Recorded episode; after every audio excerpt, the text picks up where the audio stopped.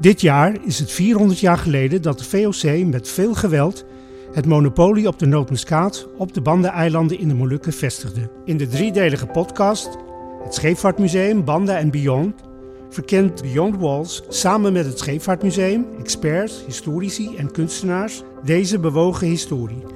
Onder andere met de fotografie-tentoonstelling I Love Banda en een onderzoek naar een wel heel bijzonder manuscript verteld vanuit een Bandanees perspectief. gros van het manuscript gaat over de Bandanese geschiedenis. De lokale orale geschiedenis, die dus normaal gesproken niet opgeschreven is, maar in dit manuscript wel. Maar dat is het, het interessante. Dit ding is dusdanig geschreven dat je het kan voordragen. Semuanya tanatana sudah timbul lagi.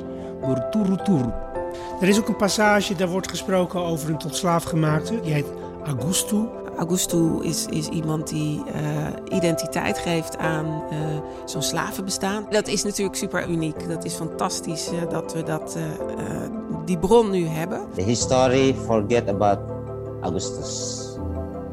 Hey, Agustus, apa yang pandai cari? Mari, ikut saja daripada mati. Met Banda laten we zowel het verhaal na de Nederlandse aanwezigheid op de Molukken zien. We laten een verhaal daarvoor zien met het manuscript van Joella. Dus vertellen een complexer en gelaagder verhaal met meerdere stemmen. Voor diaspora's die een, band hebben met Nederlands kolonialisme, is het ja, voor het, voor het be- behoud van, van diens cultuur en identiteit is het heel belangrijk dat, eh, ja, dat die geschiedenis verteld wordt en dat de gemeenschappen er dus ook echt zelf bij betrokken worden. Banda for me is about myself, uh, my identity, my family, my ancestors. It's about people.